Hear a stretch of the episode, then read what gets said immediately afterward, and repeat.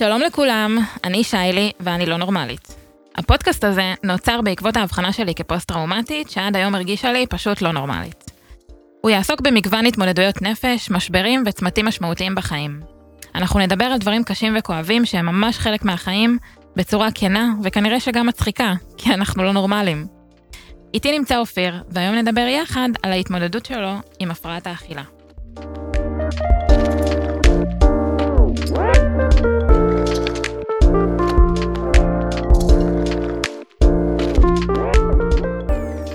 אופיר, היי היי, מה שלומך? כיף שאתה פה.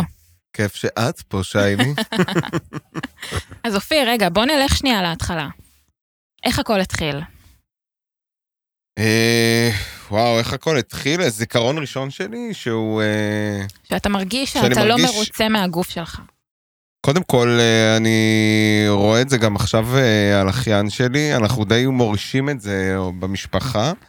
אה, גם אחיין שלי הגדול, הוא כזה, הוא היה שמן שהוא היה ילד, היום הוא הולך לחדר כושר. בן כמה הוא רק? רזה, הוא בן אה, 14. אוקיי. כל הזמן שואל, אני שמן, איך אני נראה, זה נורא נורא מזכיר לי את עצמי. אה, ואנחנו די מעבירים את זה בירושה בתורשה. במשפחה, כן. אה, אבל הזיכרון הראשון שלי זה שאני בתור ילד אוכל עוגה, עוגת שוקולד. אני זוכר שזה היה בסביבות גיל שבע, בין שבע לעשר, ודודה שלי אה, רואה שאני אוכל, ואז אני מבקש עוד חתיכה, ואז אה, היא אומרת ואז "אופיר, שואלים אותך, אתה באמת צריך את זה? לא, לא כזה דרמטי, שיילי, היא עשתה את זה בלי כוונה. אתה באמת צריך את זה, אדוני. זאת השאלה, זאת השאלה, השאלה. אוקיי. היא אמרה לי, אה, אופיר, אם אתה תמשיך לאכול ככה, כאילו, זה לא בריא, אסור לאכול כל כך הרבה עוגה. ובאותו רגע הדבר, המשפט הקטן הזה, אצלי, לקחתי אותו למקום אחר לגמרי. אה, ותמיד היה לי אישו עם אוכ- עם- עם אוכל. עם עם אוכל. אוכל. ושאני גדלתי במשפחה אה, שהיא הייתה עם בעיות כלכליות מאוד מאוד קשות. לכן אנחנו, לא היה לנו אוכל בבית, הגענו למצב שאין לנו לחם, אין לנו, אה, אה, אין לנו דברים שיש לכל אחד, ממרח שוקולד או דברים הכי בסיסיים, וואו. כאילו לנפש. קשה. והיינו מקבלים חבילות כאילו מ... של נזקקים, אז לרוב היינו אוכלים כל השבוע ביצים. Mm, והפרעת אכילה שלי גם ניזונה, גם מזה שהייתי ילד כאילו שמנמן, ואז פתאום לא היה, אז כאילו ההפרעה שלי עוד יותר התחזקה מעצם זה שלא היה, ואני כל הזמן צריך שיהיה לי. אז בוא רגע אה, נסביר למאזינים שלנו מה זה אומר הפרעת אכילה. אה, וזה בעצם אה, שם קיבוצי למספר הפרעות אה, נפשיות, וזה מתבטא במגוון דפוסי אכילה, אם זה בולמיה, אם זה אנורקסיה, אם זה גרפסים לא רצוניים. שתיתי סודה.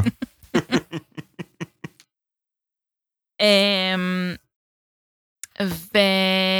ובעצם זה יכול להתבטא ב... באוטורקסיה, שזה... אמ, אמ, זה עיסוק בלתי פוסק סביב באוכל. מה שאתה אוכל. אמ, ו... ואופיר, אתה מאיזה סוג של הפרעת אכילה אתה מתמודד? אני היום מתמודד עם הפרעת אכילה, היום זה הדבר העיקרי, כאילו זה מאוד משמעותי בחיים שלי, ואני מתמודד עם אכילה שהיא אכילת בינץ', שזה אומר שאני יכול אה, לא לאכול, או כאילו, לאכול כמו בן אדם נורמלי, ואז יש לי אה, התקף רב מאוד מאוד קיצוני. כלומר בולמוס. יכ- באמת, כן, בהגדרה כן, ואני יכול לאכול בסביבות ה... בין 8,000 ל-10,000 קלוריות בפעם בארוחה. אחת. כן. וואו. כן. שבעצם 7,700 קלוריות זה קילו, עולים קילו. ועליתי בשנתיים 20 קילו. אה, וואו. כן. אוקיי. אמ, טוב, אני אספר ככה מהמקום שלי שאני אה, אמ, מגיל 15 עד, עד גיל 24 בערך, אה, התמודדתי עם הפרעת אכילה אה, מסוג של אה, בולמיה. מה שהיה קורה זה שהיו לי התקפי בולמוס, הייתי אוכלת, אוכלת, אוכלת, אה, וכדי אה, לא להשמין מזה, אז הייתי הולכת ומוציאה את זה בצורה של אה, הקאות. אמ, ו... ואני מאוד יכולה להזדהות עם המקום הזה, בגלל זה גם היה לי חשוב שהפרק הראשון באמת יהיה, יהיה על הפרעות אכילה באופן ספציפי, כי זה נורא פוגש אותי במקום האישי שלי. אני חושבת שהפרעת אכילה זה משהו שאתה מתמודד איתו כל החיים. כאילו, זה לא משהו שעובר. הייתי, אולי, אה, לא הייתי בשליטה מגיל 15 עד גיל 24. אבל, והיום אני כן, אבל זה תמיד ב... כאילו, back of my mind, אני תמיד חושבת על זה. לגמרי, אני תמיד חושבת על זה. אה, תמיד, אפילו, סתם, אני כזה אספר שעשינו איזה סטורי לפני, לפני ההקלטות, ו, וישר, הדבר הראשון שהסתכלתי עליו זה איך הגוף שלי יצא. כנ"ל. כן, אז אה, זה משהו שהוא כזה תמיד, אה, תמיד שם, תמיד הוא חבר, הוא חבר טוב, הוא לפעמים גם לא, אבל אה, כן. אז אני היום דווקא נמצא עם תזונאית צמודה, שהיא מלמדת אותי לאהוב לאכול, ולא לעשות את זה מתוך אה, שנאה או מתוך בולמוס או דברים כאלה. זו עבודה נורא נורא קשה, אבל היא מלמדת אותי לאכול מתוק ביום-יום. היא כאילו עושה לי פתאום, כאילו, היא הכינה לי תפריט, ואז היא עושה לי, יאללה, מה אוכלים מתוק היום? ועכשיו, כשאתה שומע את זה, ואתה יודע שאתה עם תזונאית ואתה אמור לרדת, אז זה נשמע לך מוזר, כאילו, מה נכון. מתוק עכשיו? מה את מכניסה לי מתוק? ואז אני, היא אומרת לי, יאללה, בא לך חתיכת בראוניס גדולה? מה, סליחה, אני חשבתי שמותר לי רק תמר. כן, ואז אתה אומר, מה, חתיכת בראוניס? ואז היא מכריחה אותי לשבת ולאכול את זה, ואני אוכל את זה, ופתאום אני מוצא את עצמי בלילה בלי בולמוס, כאילו, וזה כי באמת לא הכל מנעת מעצמך, פסיכולוגי. זה הכל פסיכולוגי. זה נכון. אמ, אופיר, איך חווית את עצמך בתור מתבגר? קודם כל, אני גיי. אם לא שמעתם עד עכשיו, אז עכשיו תדעו.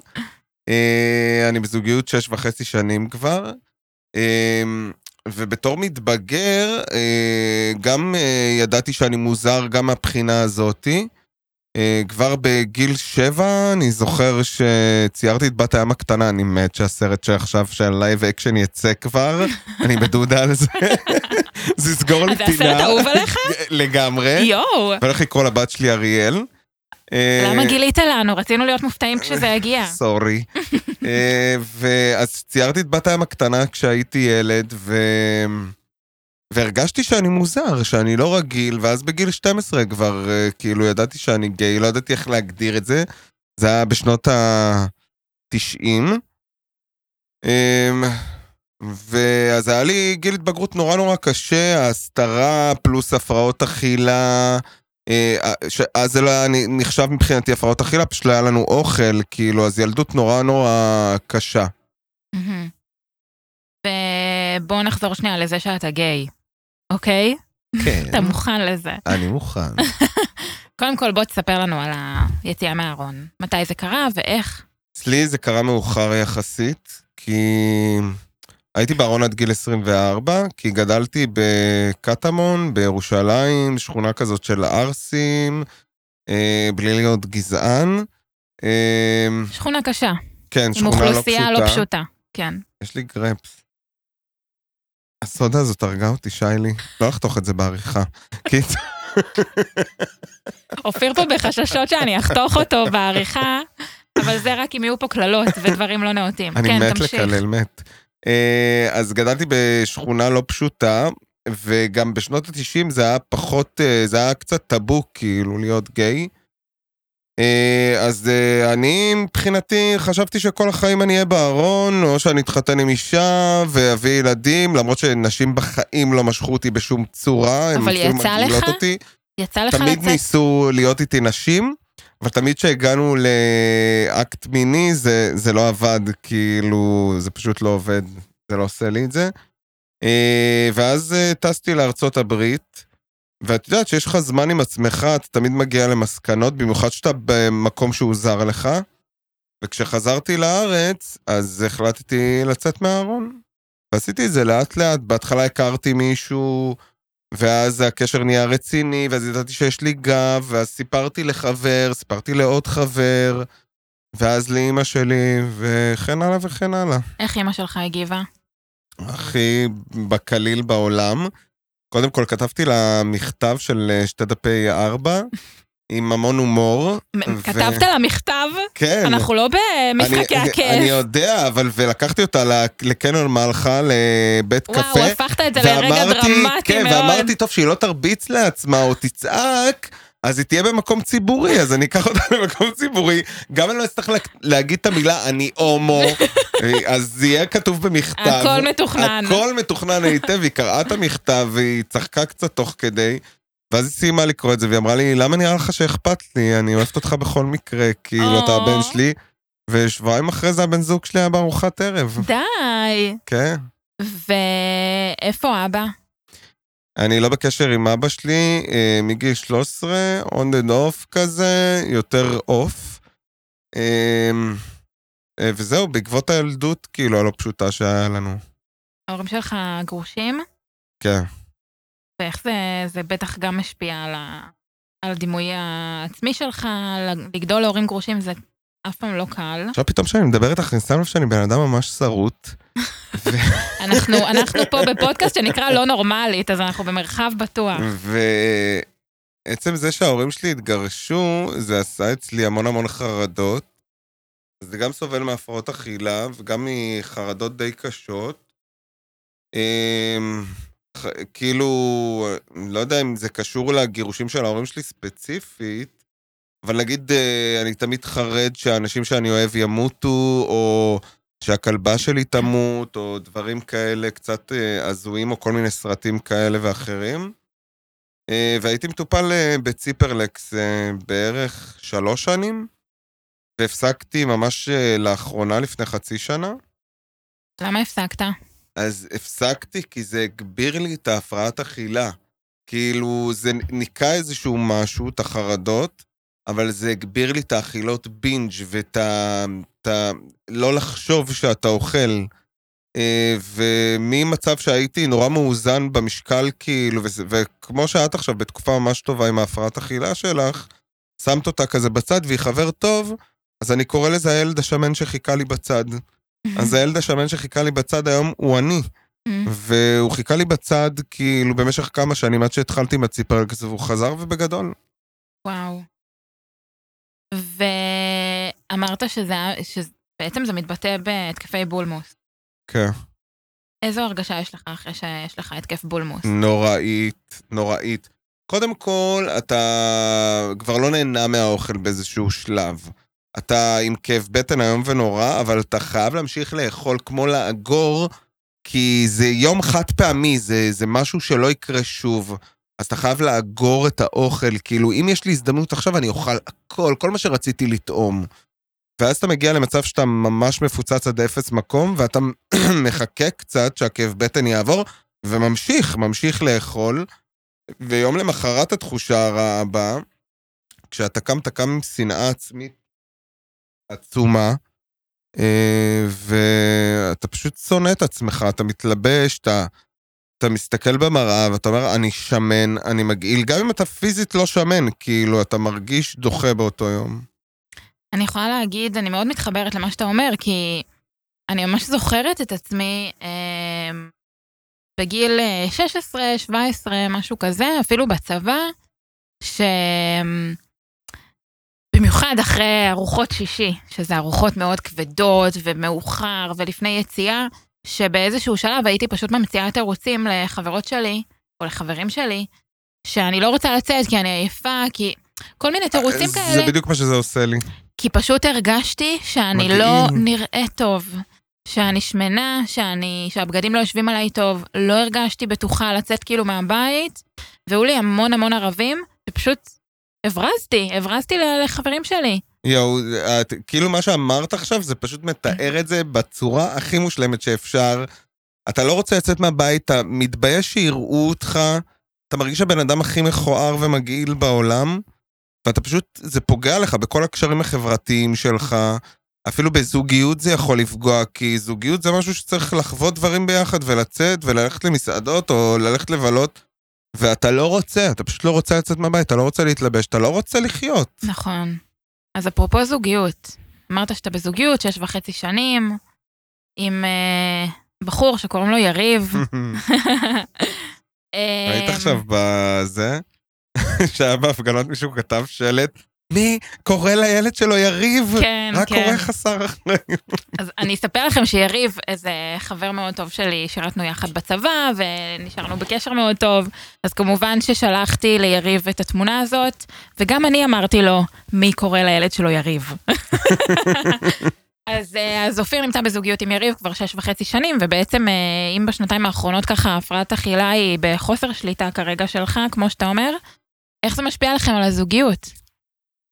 אה, אני לא אגיד שגררתי את יריב להפרעת אכילה, כי אין לו הפרעת אכילה, אבל די גררתי אותו לאכילות בינג' האלה איתי מול הטלוויזיה. וגם הוא עלה כאילו אה, בין 10 ל-12 קילו, כאילו, בעקבות זה שבאמת כאילו נכנס לעניינים איתי. ו... אבל והוא השתלט על זה בזמן, והוא ירד 8 קילו, כאילו, והוא נורא מאוזן מה... מהאכילה שלו, אבל זה כן השפיע במובן שאת אומרת, שהרבה פעמים לא רציתי לצאת איתו, לא רציתי לראות חברים משותפים, לא רציתי ללכת למסיבות, לא, לא רציתי לעשות כלום, רציתי להיות בבית, במראה השחורה שלי, ולטבוע במיטה. ולאכול.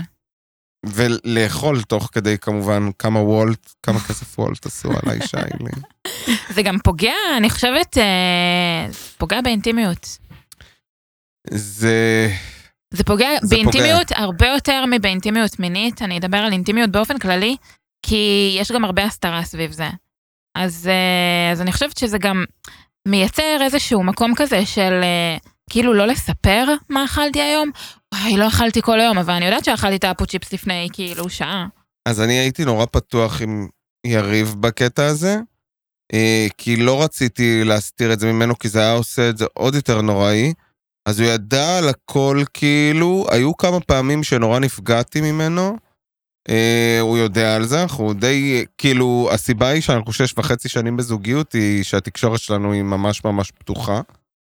אה, אז פעם אחת כאילו הוא בא והוא ראה אותי אחרי יום של בינג' כאילו בבית, שזה היה לפני איזה חודשיים בערך, והכל היה שקיות כאילו של ופל בלגי, כל מיני דברים שהזמנתי מוולט, אבל בכמויות, ארבע פעמים הזמנתי וולט ביום. וואו, זה כמו סצנה מאיזה סדרה. והוא אמר לי, תראה את עצמך, כאילו, תראה איך אתה נראה, אתה טובע בתוך השיט של עצמך, אתה לא מפסיק לאכול את הרגשות של עצמך. ככה הוא, הוא אמר לי את זה והוא פגע בי, כאילו, באותו רגע. כי זה פוגע. הוא נגע לי בנקודה מאוד מאוד רגישה, ובאותו רגע לקחתי את זה לקיצון השני, של לא לאכול. שבוע כאילו, באמת כאילו, אכלתי חזה עוף ואורז אומללים, וזה זה גם סוג של הפרעות אכילה, אתה גם משרת את ההפרעות אכילה שלך, כי אתה לא אוכל מאוזן.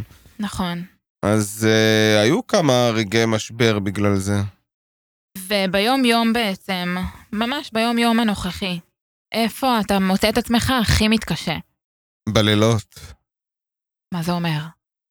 כשאני עובד uh, עד uh, 12-1 בלילה, בדרך כלל אני מנהל uh, מסעדה, ואני, כשאני חוזר הביתה ויש איזשהו שקט, ו... ואני בבית מול הטלוויזיה, או בפלאפון, שם כאילו המוח שלי משתלט עליי ורוצה את האוכל הזה כאן ועכשיו. הוא צריך פיצוי עכשיו. בטח מול הטלוויזיה, מול הטלוויזיה הכי קשה לא לאכול. וואי. נכון? זה, זה, זה זוועה. כאילו מול הטלוויזיה בא לי פתאום... לקלל, אבל אני מתאפק. לא מקללים. אני מוצאת את עצמי מול הטלוויזיה גם, אני, אני כרגע נמצאת בתזונה קטוגנית, אה, מסיבות אה, בריאותיות, אה, עם ליווי ו- והכול, ו- וזה אומר בעצם אה, תזונה שהיא עתירה בשומן והיא דלה בפחמימה. אז אני מוצאת את עצמי כאילו יושבת מול הטלוויזיה, ורואה איזה ש- סדרה שאני אוהבת, אז בטח זה איזה ריאליטי טרש, כי אני כזו. ו... ומתה למגנום דולצ'ה. זה, ולמה מה את- שבא לי בחיים. מה, אם אפשר לשאול כאילו בפודקאסט עצמו, מה הם הסיבות הבריאותיות ש... זה סוכר גבוה, נטייה לסכרת, הייתי כאילו מצאו אצלי טרום סכרת, אז וואלה. כן. אז הייתי חייבת לא- לפעול. לא היית אכלנית גדולה כזאת. לא הכרת אותי בזמן שהייתי אכלנית גדולה. אני... תמיד היה לך כאילו issue כזה או אחר, היה גם את התקופה שהיית בווינגייט, נכון, והתאמנת את מדריכה. חייך למוות ולא רזית והתבאסת על זה, למה אני מתאמנת ואני לא מרזה? לא, דווקא אה, הייתי מאוד מאוד fit דווקא כן, בתקופה אבל הזו. עדיין רצית יותר מזה. כי תמיד אתה רוצה יותר. נכון. זה הבעיה בהפרעות אכילה. גם כשהייתי. רזה, אז הייתי חושב שאני שמן, כאילו, והיום אני מסתכל אחורה ואני אומר, היית רזה אחושילינג, כאילו, כן. איך חשבת שאתה שמן? כי כאילו? תמיד אתה מסתכל על עצמך במראה, ואתה אתה רואה משהו שהוא לא באמת, כאילו, אתה ובאמת היית מדמיין. אוכלת מלא, נגיד, היית אוכלת מלא שטויות, כאילו, כשהגעת למצב שאת טרום סכרת, או שזה משהו תורשתי? תראה, בגדול, יש לי נטייה לסכרת באופן כללי. זה לאימא שלי יש סכרת, לסבתא שלי היה סכרת, זיכרונה לברכה, לדודים שלי יש, זה משהו שהוא כנראה, כנראה גנטי. אבל אני מכורה לשוקולד. אני הייתי מכורה לשוקולד וללחם ולמאפים. בורקסים זה החיים שלי. וואי, איזה טעים. אני כאילו, אתה יודע איך בא לי עכשיו בורקס? אבל ואת באמת חושבת ש... אני הרבה פעמים מסתכל בסטורי שלך, ואני באמת כאילו, אני אומר כל הכבוד לשיילי, אני אומר ליריב, וואלה, שיילי בתקופה כאילו שהיא נראית טיל, היא נראית אה, שהיא מרוצה מעצמה, כאילו באמת הכל נראה, בסטורי, תמיד בסטורי הכל נראה שלם כן, בוא, וורוד. זה האינסטגרם. אבל אה, זה נראה שאת בתקופה טובה, אבל אני יושב ושואל את עצמי, אם אפשר באמת לחיות בתזונה קטוגנית for life, אם זה לא סתם משהו תקופתי, או, או איך אפשר לחיות ככה? אז אני אגיד שתזונה קטוגנית זה אורח חיים, זה לא דיאטה. זה לא משהו שאתה יכול לעשות במשך שנה, חצי שנה, חודש, ואז לחזור לחיים של פחמימות. זה משהו שאני יודעת שכשנכנסתי אליו, אני ידעתי שאני לוקחת, איתו, שאני לוקחת את זה איתי לחיים. אבל יש רגעים שאת אומרת, אני לא יכולה, עכשיו בא לי בורקס, ואת אז אוכלת אני בורקס? אספר לך שלפעמים זה בסדר לצאת משליטה. זה בסדר. לצורך העניין, שבוע שעבר אכלתי ברגר קינג, וזה ממש בסדר. אי אפשר ואיך כל הרגשת הזמן אחרי להיות שאכלת ברגר קינג? מעולה. היה לי קצת כאבי בטן, אבל כאילו, זה בגלל הגלוטן. אני מדבר נפשית. מעולה. אין לי דרך להסביר לך כמה הרגשתי טוב אחרי זה, כי ידעתי שמבחירה הלכתי ואכלתי ברגר קינג. ושוקולד? שוקולד אני כבר לא אוכלת באופן כללי, כי זה גם עושה לי כאילו כאבים בחניכיים מרוב שזה מתוק. ואני גם אוכלת שוקולד פשוט שהוא 90 אחוז. כן, וזה טעים שונה. לי. זה שונה, אבל זה, לא יודעת, כנראה התרגלתי, התרגלתי לאכול מעט סוכר, ושזה יהיה לי עדיין וזה לא מתוק. קאדר, כאילו? כל הזמן להכין דברים קטוגנים, ו... תקשיב ו- לי טוב, אתה יודע מה אני אוכלת בעבודה? אני עובדת במשרד הייטק, אני לא מבשלת ביום-יום. מזמינה שווארמה, אני מזמינה בלי... פרגית. ב- בצלחת, כאילו. בצלחת, לא נורא. אתה מתרגל גם לאכול, לא לאכול לאפה. ומה את אוכלת לצד השווארמה המהוללת? אה, זה יכול להיות סלט חסה, שועית ירוקה, כרוב, יש, יש הרבה מגוון. ואז כשאת אוכלת את השווארמה, לא בא לך שהיא תהיה בתוך לאפה? כבר לא. או שהיא תהיה עם אורז ליד? אורז אף פעם לא אהבתי, אז אין לי בעיה. יואו, איך אני אוהב אורז. באמת? דווקא אורז? כאילו, אני חושבת ש... לא, היפנים יגידו לך שזה הדבר הכי נורמלי בעולם. יואו, סטיקי רייס? וואי, וואי, וואי. היית צריך להיוולד בתאילנד. בכל אופן, אמ, אם נחזור רגע להפרעות אכילה, אז אני חושבת שמה שהכי הרגשתי בתקופה שבאמת אה, אה, הייתי בולמית, זה חוסר שליטה על החיים שלי באופן כללי, ותמיד כשנכנסתי גם לסיטואציות שהן מאוד מלחיצות אותי, אמ, אם זה יום מאוד, כאילו תקופה מאוד לחוצה בעבודה, או איזושהי פרידה מבן זוג, אז כאילו, אז אה, ישר הייתי הולכת לאכילה רגשית, הייתי מאוד חושבת על, אה, בשני, בשנים האחרונות לצורך העניין, הייתי מאוד חושבת על זה, אמנם לא הייתי מוציאה את זה לפועל, לא הייתי באופן אקטיבי הולכת להקיא, אבל כן, זה חזר אליי, כאילו חזרו אליי המחשבות לעשות את זה. אמ, ויש משהו סביב החוסר שליטה שהוא באמת כאילו מאוד, זה, זה כאילו, זה היה, זה היה, זאת הייתה המסגרת של התקופה הזאת, היא פשוט, כאילו, אני מרגיש כאילו עכשיו את מדברת אותי. כאילו. יואו, כי אנחנו גם אה, קשורים בנפש אולי. לא, את אומרת את הדברים שאני מרגיש, כאילו, והרגשתי. החוסר שליטה על החיים, כאילו, האוכל הוא הכל, כאילו... הוא הכל, הוא החבר, הוא האויב, הוא המאהב, הוא, ה...